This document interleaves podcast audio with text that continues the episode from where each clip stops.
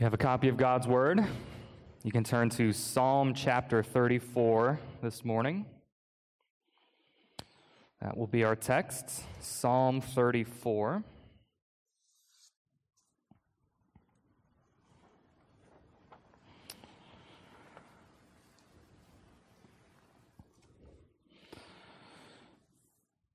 Uh, Ralph Davis, in his commentary, his very short commentary on this psalm, tells the story of paratrooper John Steele and the village of Santa Mère Église. And if you speak French, I'm sorry that I butchered that name. Santa Mère Église, a small village in France where there is a church with a great steeple in front. If you were to go and see that church, it, it looks pretty ordinary. It looks like nothing more than a, a regular church, uh, an impressive church, uh, but uh, nothing out of the ordinary. And yet, in June of 1944, on D Day, John Steele parachuted, was parachuting down into that village, or rather a nearby one, when the wind caught hold of his chute and blew him off course straight into this village where where there was heavy enemy gunfire. John Steele, his parachute got caught on that steeple. He had dropped his knife and was hanging there literally by, by threads uh, up above a town that was being shot up by the Germans. He decided his best option was to fake being dead, hanging from that steeple and wouldn't you know it, it worked. Two hours later, the chaos had died down. Uh, the gunfire had ceased, and he was uh, felt safe to play living again. Uh, he was cut down and taken captive, but he survived. Will go on to live for another 20 years or so. There is a, a extraordinary story behind that church steeple though it doesn't look all that impressive outwardly. And that's a lot like Psalm 34. There, it, it, as we read it, it will appear to be a, a, a normal, regular psalm, praising God, thanking Him for His goodness, and yet there is an extraordinary story behind it. Uh, so we're going to read Psalm 34 together, but before we do, let me pray for us one more time. Our Heavenly Father, we, we do come now to your word. We've drawn near to your throne and we ask for your mercy and we ask for your faithfulness as we read and hear and hear applied your word. Uh, we know that we cannot understand it, we cannot live it out without your spirit. And so we pray for your spirit to be working in our hearts now. And we ask it in Jesus' name. Amen.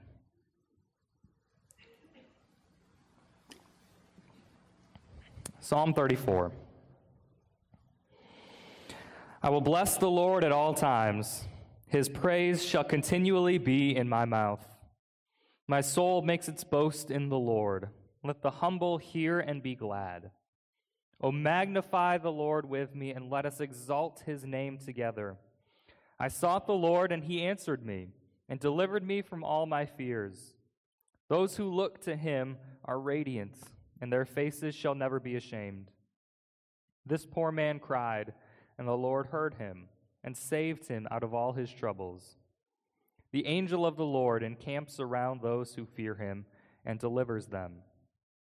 O taste and see that the Lord is good.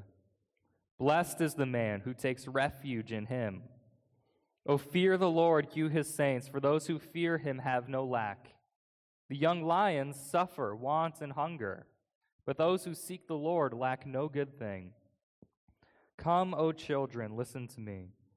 I will teach you the fear of the Lord. What man is there who desires life and loves many days, that he may see good? Keep your tongue from evil and your lips from speaking deceit. Turn away from evil and do good. Seek peace and pursue it. The eyes of the Lord are toward the righteous, and his ears toward their cry. The face of the Lord is against those who do evil, to cut off the memory of them from the earth. When the righteous cry for help, the Lord hears and delivers them out of all their troubles. The Lord is near to the brokenhearted and saves the crushed in spirit. Many are the afflictions of the righteous, but the Lord delivers him out of them all. He keeps all his bones, not one of them is broken. Affliction will slay the wicked, and those who hate the righteous will be condemned. The Lord redeems the life of his servants. None of those who take refuge in him will be condemned. Amen. This is a psalm of thanksgiving. Uh, uh, Thanksgiving psalms are, are common uh, in this book, and I think it's good to look at Psalm 34 this morning just because, simply put, it's, it's a good crash course in how to be thankful. How to be thankful. Now, it's a story, we'll, we'll look at this a little bit later. It's there, this extraordinary story behind this psalm is one of uh, very serious human creativity and ingenuity. And yet, that's not the story we have written down in this psalm. Sort of like, well, we all know those apologies that are not really apologies. You know, I'm sorry that you got hurt. Um, I'm sorry that you feel this way. Really, those apologies that don't really take ownership of your own sin. Like you can have an apology that's not really an apology. We can fall into the trap of, of being thankful and, and giving thanksgiving without really giving thanksgiving. And so it's good to go back to Scripture, see the pattern set, to see that the recipe for what true biblical thanksgiving looks like. So, what is true biblical, bi- biblical thanksgiving? I think we see in, in three parts in this psalm what that looks like. Number one, it means to boast. And number two, to remember. And number three, to invite. So we're going to look at this, this psalm under those three headers to boast, remember, and invite. The first three verses, let me read them again. I will bless the Lord at all times. His praise shall continually be in my mouth. My soul makes its boast in the Lord. Let the humble hear and be glad. O magnify the Lord with me, and let us exalt his name together. Can Christians boast? Can they be proud? Uh, I'll never forget sitting uh, with uh, a, a, big group of guys in college, uh, in one of our college ministries. We'd just gotten done I think playing some sports, ultimate frisbee or, or flag football or something like that, and the conversation went toward is it okay for us to be proud about the things we're good at? Is it okay for us to be proud and and to recognize, man, I'm I'm just really good at throwing a football. Um, a lot of the a lot of the young guys in that college ministry said, "Yeah, I mean, there, there's nothing wrong with recognizing that we're good at things. There's nothing wrong about taking pride in, in my own gifts." And that conversation went on for a while, and, and the leadership finally stepped in and said, "No, you guys are all wrong. I, I know it seems harmless, but it is not good for us to be proud, even in the things that we're good at." Boasting, boasting for the Christian is actually a, a good and a right thing for do to, to do, but it's kind of a paradox. Because if we're boasting the right way, all of the attention gets deflected away from us. And all of the praise goes to God. If you're boasting the right way as a Christian, you should feel very, very small you should feel humbled. Uh, a, a, really good verse to memorize is in Jeremiah 9 23 and 24. Jeremiah says, Thus says the Lord, let not the wise man boast in his wisdom, let not the mighty man boast in his might, let not the rich man boast in his riches, but let him who boasts boast in this, that he understands and knows me, that I am the Lord who practices steadfast love justice, and righteousness in the earth.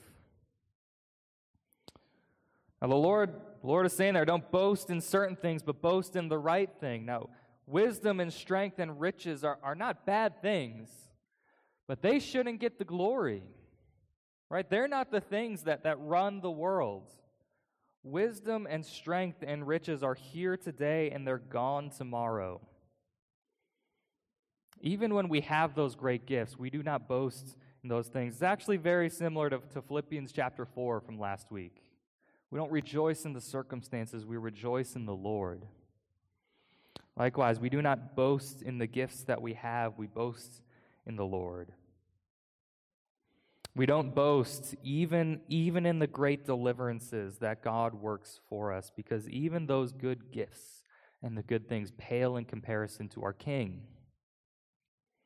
In fact, they're meant to point us to the giver of those gifts and to make much of him.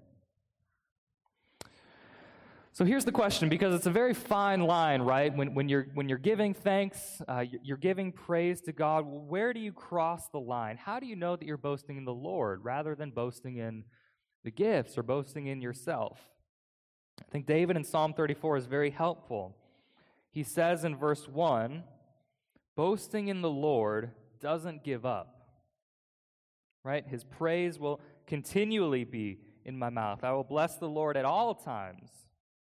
We should be able to, to boast in the Lord and, and to worship Him whether we are whether we're in abundance or whether we're in want, whether we have plenty or whether we have little, whether the Lord gives us the things that we ask for or whether He doesn't.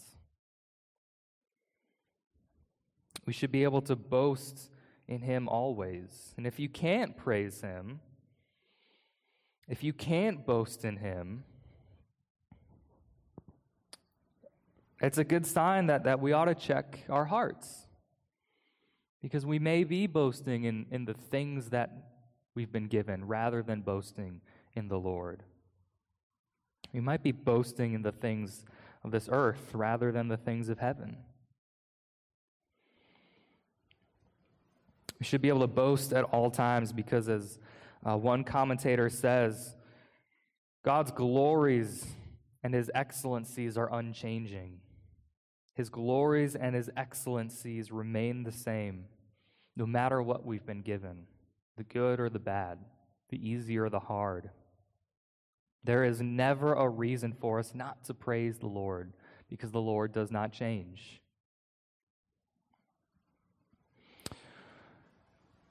So we, our boasting in the Lord doesn't ever give up, but also our, our boasting in the Lord, as I said earlier, it, it should humble you. Again, that's what David says in verse 2 My soul makes its boast in the Lord. Let the humble hear and be glad. Again, this is the, the paradox. The more that we boast in the Lord, the more that we are truly deflecting the praise from ourselves to our King, we should feel smaller. We should feel more humble.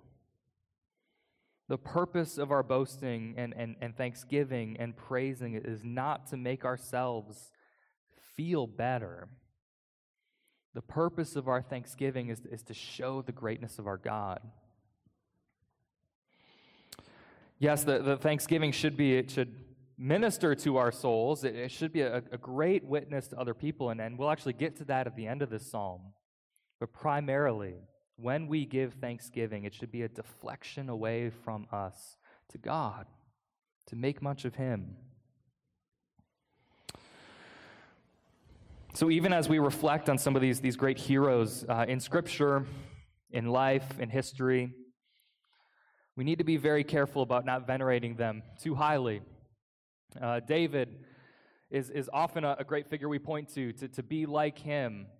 Uh, and I was, I was reading this morning just in, in the book of Daniel uh, and reading a devotional along with it that used this phrase that I'm sure you've heard before dare to be a Daniel. Dare to stand up like Daniel, to be courageous and bold like him. Now, those are good, and we should imitate the saints of old. We should imitate those people who were righteous and, and lived out the faith well. But in all of David's life, in, in the book of Daniel, the purpose, the primary purpose is not to look at those people. Just for instance, the, the book of Daniel, right? Dare to be a Daniel. The purpose of the book of Daniel is to show the Most High God who is King of kings and Lord of lords. It's to show that, that the Lord is in control of even those kingdoms who are oppressing God's people and takes them into exile. He is the one who raises up rulers, and He is the one who humbles and dethrones those who are proud. He's the one preserving His saints and giving them the strength that they need. Even in the lives of, of the most holy of saints, it's supposed to point to the Most High God. We exist as human beings to lift Him up and to bow down low before Him. That's our whole purpose, is to worship Him and to make Him look great. Which actually leads in really well to the second point, the, the next section in this psalm, to remember now, there's a, there's a heading at the, uh, right before verse 1 in this psalm. It says of David when he changed his behavior before Abimelech, so that he drove him out and he went away. That actually points us back to uh, a very small story in 1 Samuel chapter 21, at the end of 1 Samuel 21, from verses 10 to 15 says David rose and fled that day from Saul and went to Achish, the king of Gath. And the servants of Achish said to him, Is not this David, the king of the land? Did they not sing to one another of him in dances? Saul has struck down his thousands, and David his ten thousands. And David took these words to heart and was much afraid of Achish, the king of Gath. So he changed his behavior before them and pretended to be insane in their hands, and made marks on the doors of the gate, and let his spittle run down his beard. Then Achish said to his servants, Behold, you see the man is mad. Why then have you brought him to me? Do I lack madmen? That you have brought this fellow to behave as a madman in my presence? Shall this fellow come into my house? And David departed from there and escaped to the cave of Adullam. Um, this is, just as a brief side note, something that sets apart Thanksgiving Psalms from, from the more generic phrases this, this idea that there is a specific event and a specific answered prayer that David is writing about here. There's something specific. So it's a again, it's a good practice to, to reflect and remember the very specific answers to prayer.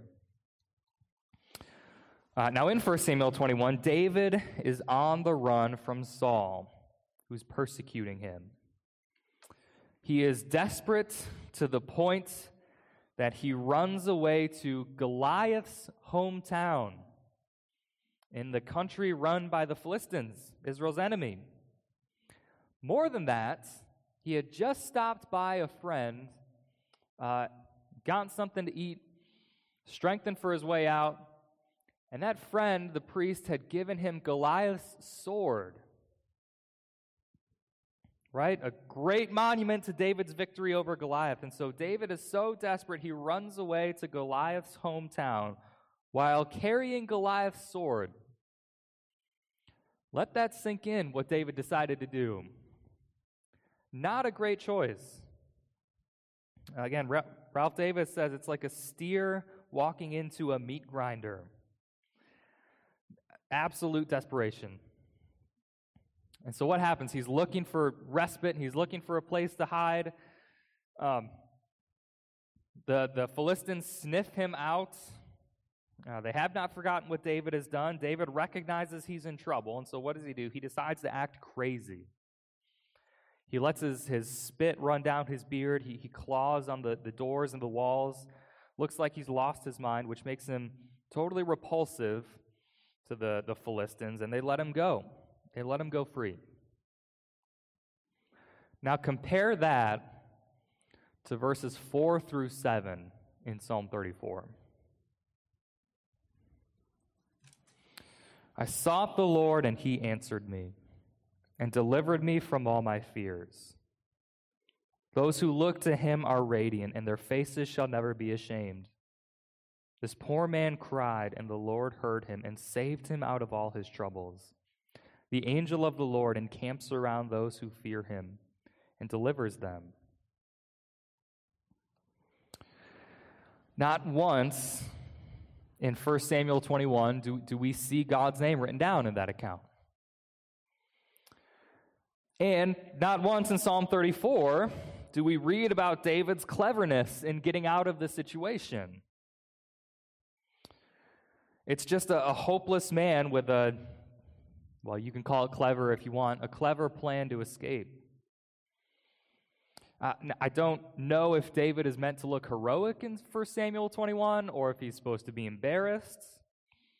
I would lean towards the latter. And he's not held up as a great hero in that event. Either way, though, David's got a really good story to tell, escaping from the Philistines. He could make that a really good one. One of those stories where the, the fish keeps getting bigger and bigger every time he retells it. But when he retells it, it's a very simple story that a poor man cried out to the Lord for help, and the Lord answered. He gives God all of the credit when he reflects on this event. He could have told the story a very certain way, highlighting his own cleverness, highlighting his own ingenuity, but he chooses to tell this story with a focus on the Lord. Again, this is a good thing for us to do, to reflect on all of the good gifts that God has given us. Israel made it a habit as they wandered through the wilderness, um, as they went about their lives to actually set up memorial stones to remember where they had been and to remember how the Lord had delivered them. That's a good thing for us to do as well. I think we sang about it in Come Thou Fount. Here I raise my Ebenezer. Ebenezer just meaning a, stone of help. Some sort of memorial that would remind you what God did, when He did it, and where He did it. And to keep your, your mind fixed on Him. And in all of those stories, God gets the credit. I'll say it's hard for me I'm sure it's hard for you when, when you retell of, of the great stories of, of victory and accomplishment, it's hard not to be puffed up. It's hard not to, to highlight our own creativity or to emphasize what, what you know, our, our really uh, wise friend did for us. It's, it's hard not to, to puff up humans sometimes. But whatever the story is and, whatever has happened to us, whatever victories or accomplishments we've won, it, it really all just boils down to one thing it's an answered prayer of God. The Lord heard our cries, and He delivered. He was generous with us. So, think about it. What accomplishments have you gained? Maybe what's, what spiritual progress have you made in your life? What enemies have you escaped? What sin and temptation have you overcome? What, what victories have you won unexpectedly? How do you reflect back on your life? How do you tell those stories, either to yourself or to other people? God is the one who gets the credit. Now, what if you haven't been delivered yet? I know many of us pray for many, many things, and we don't always get what David got. We don't get delivered out of the enemy's hands. Well, David's story, and your brothers and sisters around you too, when they tell their, their, their stories of thanksgiving, they're still meant to encourage you. Actually, I would say Psalm 34 is meant even more for you if you have not yet been delivered from your enemies, right? So, in, in, in that short section of verses 4 through 7 and verse 5, David is generalizing for all people, re- really calling them to seek the Lord like he did. Those who look to him are radiant, their faces shall never be ashamed. And again in verse 7, the angel of the Lord encamps around those who fear him and delivers them. The angel of the Lord, whether you have been delivered or not, he encamps around you, he surrounds you with his army to protect you in those times. It, it really reminds me of um, one of my favorite stories in the Bible, 2 Kings chapter 6, with, with the prophet Elisha and his servants. He's, he, is, he wakes up one morning uh, and goes out of his tent and sees the entire army of the Syrians surrounding the city that they're living in. And that entire army is not coming for the city, they're coming for Elisha. Elisha is one man, and an entire army is standing against him. That's hopelessness, right? He is isolated, he has no one to help him. Really, a lot like David being in the camp of the Philistines. Isolated in the midst of your enemy, totally hopeless. And yet, Elisha does not give up hope. He says to, well, his servant gives up hope. But what does Elisha say to his servant? He says, Do not fear, for those who are with us are greater than those who are with them. And he prays that his servant's eyes would be opened. And the Lord does that, and he reveals to Elisha and to his servant uh, chariots and horses of fire surrounding the city as well. Encamped against the Syrians to protect Elisha and his servant, to win the battle for them, and Elisha is eventually delivered out of, out of the trap, out of the hopelessness. It shows that no matter, no matter who is encamped around us as enemies, no matter how long the odds seem, the Lord is always there, and there is nothing he can't deliver us out of. There is nobody the angel of the Lord can't defeat. There is no affliction that God Himself can't heal us from. Uh, A really old writer wrote about this psalm, and I think he really, really hits on the, the Christian condition and also the human condition. He says, Do not let the fear of what is likely to be hinder your prayers. The fears of the godly are not prophecy. Right? How often are we how often are we discouraged to pray because we think we already know what's going to happen? How often do we not go to the Lord because we, we believe that our fears are prophecies? No, God wants us to seek Him out. God wants us to pray big. God wants us to pray confidently. He wants us to know that He can deliver us out of anything and that there is nothing, no hopeless situation when you are a believer finding refuge in the Lord.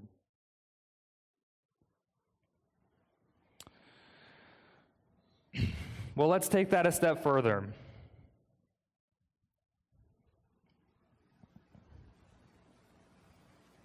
What happens when your prayer hasn't been answered? The enemy is won.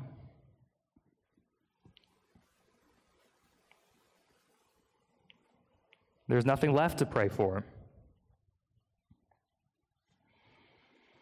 Paul has something to say about that. I'm sure a well known verse that you've heard before. In 2 Corinthians 12,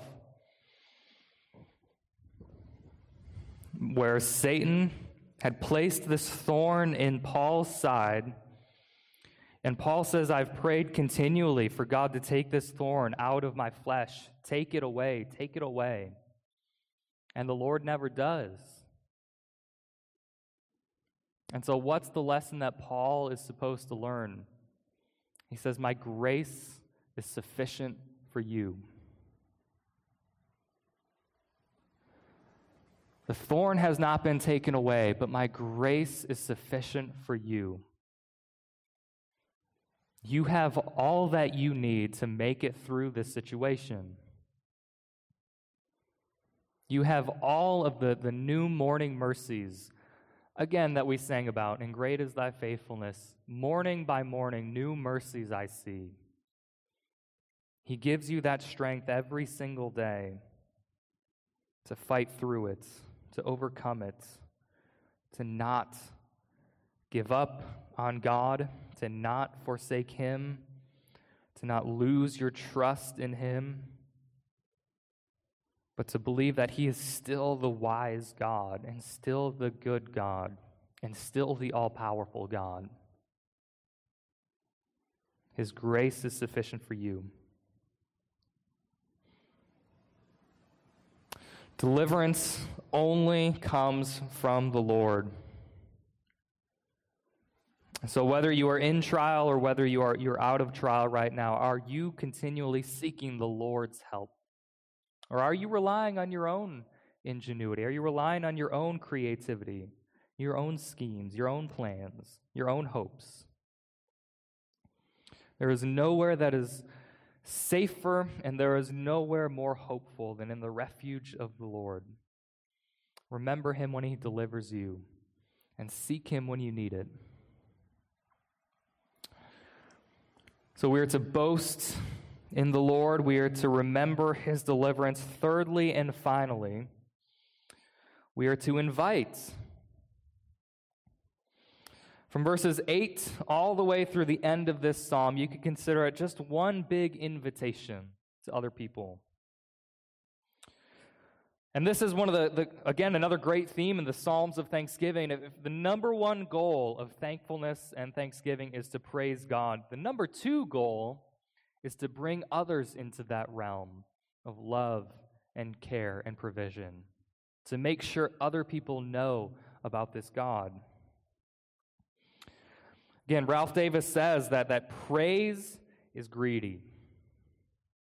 Praise craves company. It is always seeking to multiply itself. So, as you were to read from verses 8 to the end, you, you see all these phrases like, Come, taste and see that the Lord is good. Come, fear the Lord, you his saints. Come, O children, listen to me, and I will teach you. So, who's being invited? Who were we to invite to the Lord? I think in Psalm 34 we see that Thanksgiving is supposed to be a, a tool to disciple and to counsel other believers. We're to make known God's gifts that He's given us to other people uh, for a specific purpose. Again, another commentator says every time the Lord rescues from trouble, it's a warrant to every other believer to lay hold of the covenant. Every time we read about God's generous gift in Scripture, every time we, we hear of another story of God's generous gift to somebody in this church or a family member or a neighbor or whatever, we're meant to use that as a reason to grab hold of God's covenants, to grab hold of his promises, and say, Yes, I know you are still a good God, and so I'm going to keep going to you as well. I am going to seek you out. I want to taste and see. I want to worship you. And really flip that around as well. That, that's the purpose of thanksgiving to God. That's, that's the reason we, we share our good things with other people because we want them to go to God. We want them to taste and see. We want them to worship. We want them to fear the Lord. We want them to know who this God is. But really, more than just that, that verbal invitation, uh, David gets that, and Peter gets that, which we read from, from 1 Peter earlier, this idea that, that thanksgiving is meant to change your life as well. And that life testimony should be a witness to those around you. Those who have, who have tasted and seen for themselves should look and sound differently after they've encountered God, after they've encountered His blessings. They should be uh, what David says in verse 13 people who, who keep their tongue from evil, who do not speak deceit, turn away from evil and do good, who seek peace and pursue it. And that kind of transformation, the way we live our life, is meant to be winsome and attractive to those around us, both in the church, but those outside of the church as well, which is really what Peter is getting at in his letter. That our good deeds, our, our holiness, our love and kindness, and the peace that we pursue with our fellow human beings should cause what Peter says earlier the Gentiles to glory in God in that day, to win them over to Christ. So, again, this has kind of been another running theme with this idea of thanksgiving between Philippians and, and Psalm 34, this, this running theme of, of blessing other people when they revile you, not returning evil for evil, but loving those who hate you. all of our thanksgiving should, should have this, this outward this outward bent, this outward focus, trying to bring others in to the refuge of the Lord. And what are we inviting them to? What are we telling them about God when we tell of his, his gifts and generosity and praise rightly? We're telling them that He is the God whose attention is always fixed on His people. The eyes of the Lord are toward the righteous, and His ears toward their cry. The face of the Lord is against those who do evil, to cut off the memory of them from the earth. When the righteous cry for help, the Lord hears and delivers them out of all their trouble. I my, my attention gets divided quite easily. Uh, I can't tell you a number of times that I've uh, just been sitting around the house with my wife, and all of a sudden I come out of a stupor, and she's been telling me a story or telling me something, and, and uh, I just wasn't listening. Uh, you don't have to worry about that with God. He does not slumber, He does not sleep, He does not hide His face, He does not forget about you. His attention is always 100% fully fixed on you, his child. There is never a time where you pray and you have to worry about whether or not he heard you. There is never a time you ask him for something and worry that he was sleeping. And he is the God who is near to the brokenhearted, and the God with whom there is no lack. He saves the crushed in spirit, and though the afflictions of the righteous are many, he delivers them. Really, again, it goes back to his eye is on the sparrow. There is not a single hair of your head that can fall without God ordaining it to happen. And that should be our greatest comfort as believers. So, the, the Heidelberg Catechism, question and answer number one What is your only comfort in life and in death? That I am, that I am not my own, but I belong body and soul in life and in death to my faithful Savior, Jesus Christ. He has fully paid for all my sins with his precious blood and rescued me from the tyranny of the devil. And he watches over me in such a way that not a hair can fall from my head without the will of my Father in heaven. In fact, all things must work together for my salvation.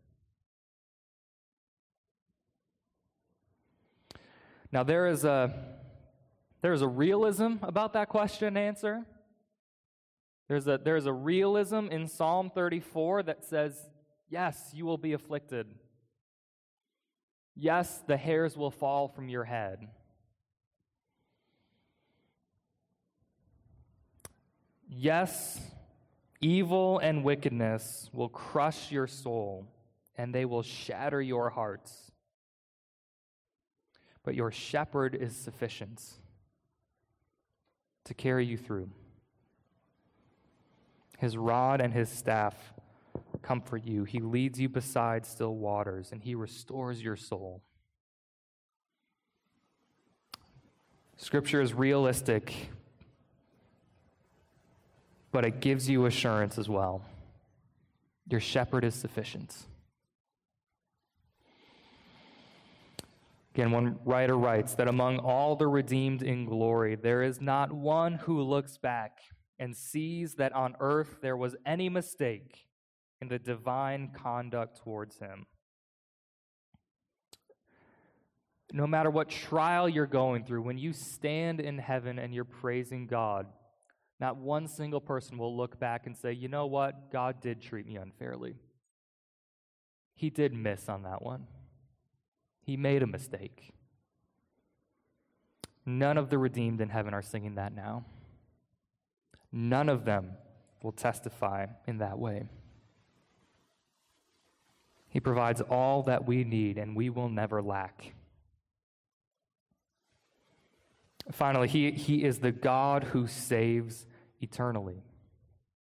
Right at the end of the psalm, verses 21 and 22, that's, this is, there's something more going on than just this earthly life. He says, The wicked will be condemned.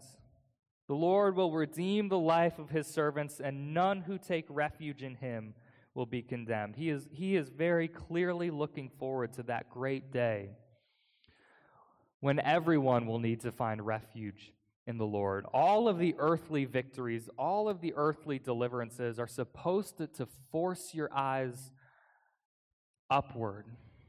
They're supposed to force, force your gaze forward to see through these things to the next life. And really, all of the good gifts that we've been given, they're only possible because Christ has redeemed us. They are, they're, all of the great benefits, right, our call to worship, forget not all his benefits.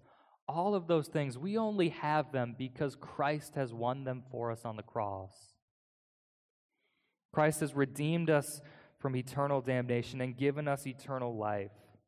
He has turned the Lord's face from wrath to blessing. He is a kind, gracious, generous Father for us.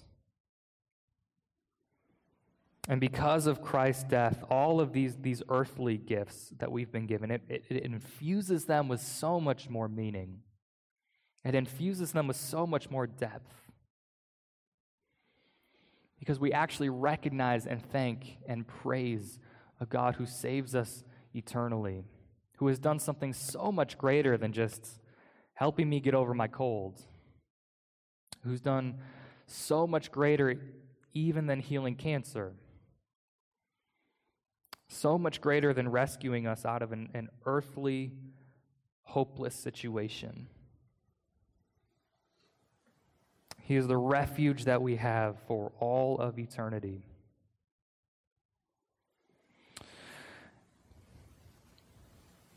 really the overarching theme for this psalm would be to be thankful with a purpose. I'm sure we just spent the last few days all, all being thankful, maybe even going around the table and sharing what you're thankful for. Don't be thankful to just be thankful. Be thankful with a purpose.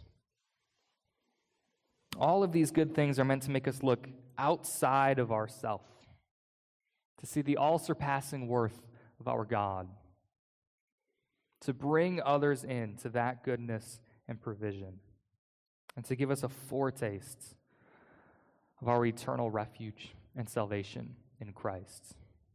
Be thankful with a purpose. Amen. Let's pray together.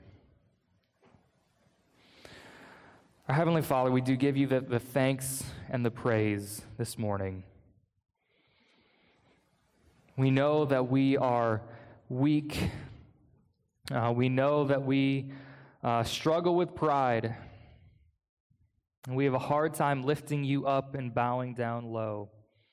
We pray that you would help us to apply these things to our hearts. Help us to, to recognize your greatness, to boast in you. Pray that we would be good about reflecting and remembering on your many good gifts. And we pray that you would work work through us to bring others into your fold. And we ask these things in Christ's name. Amen.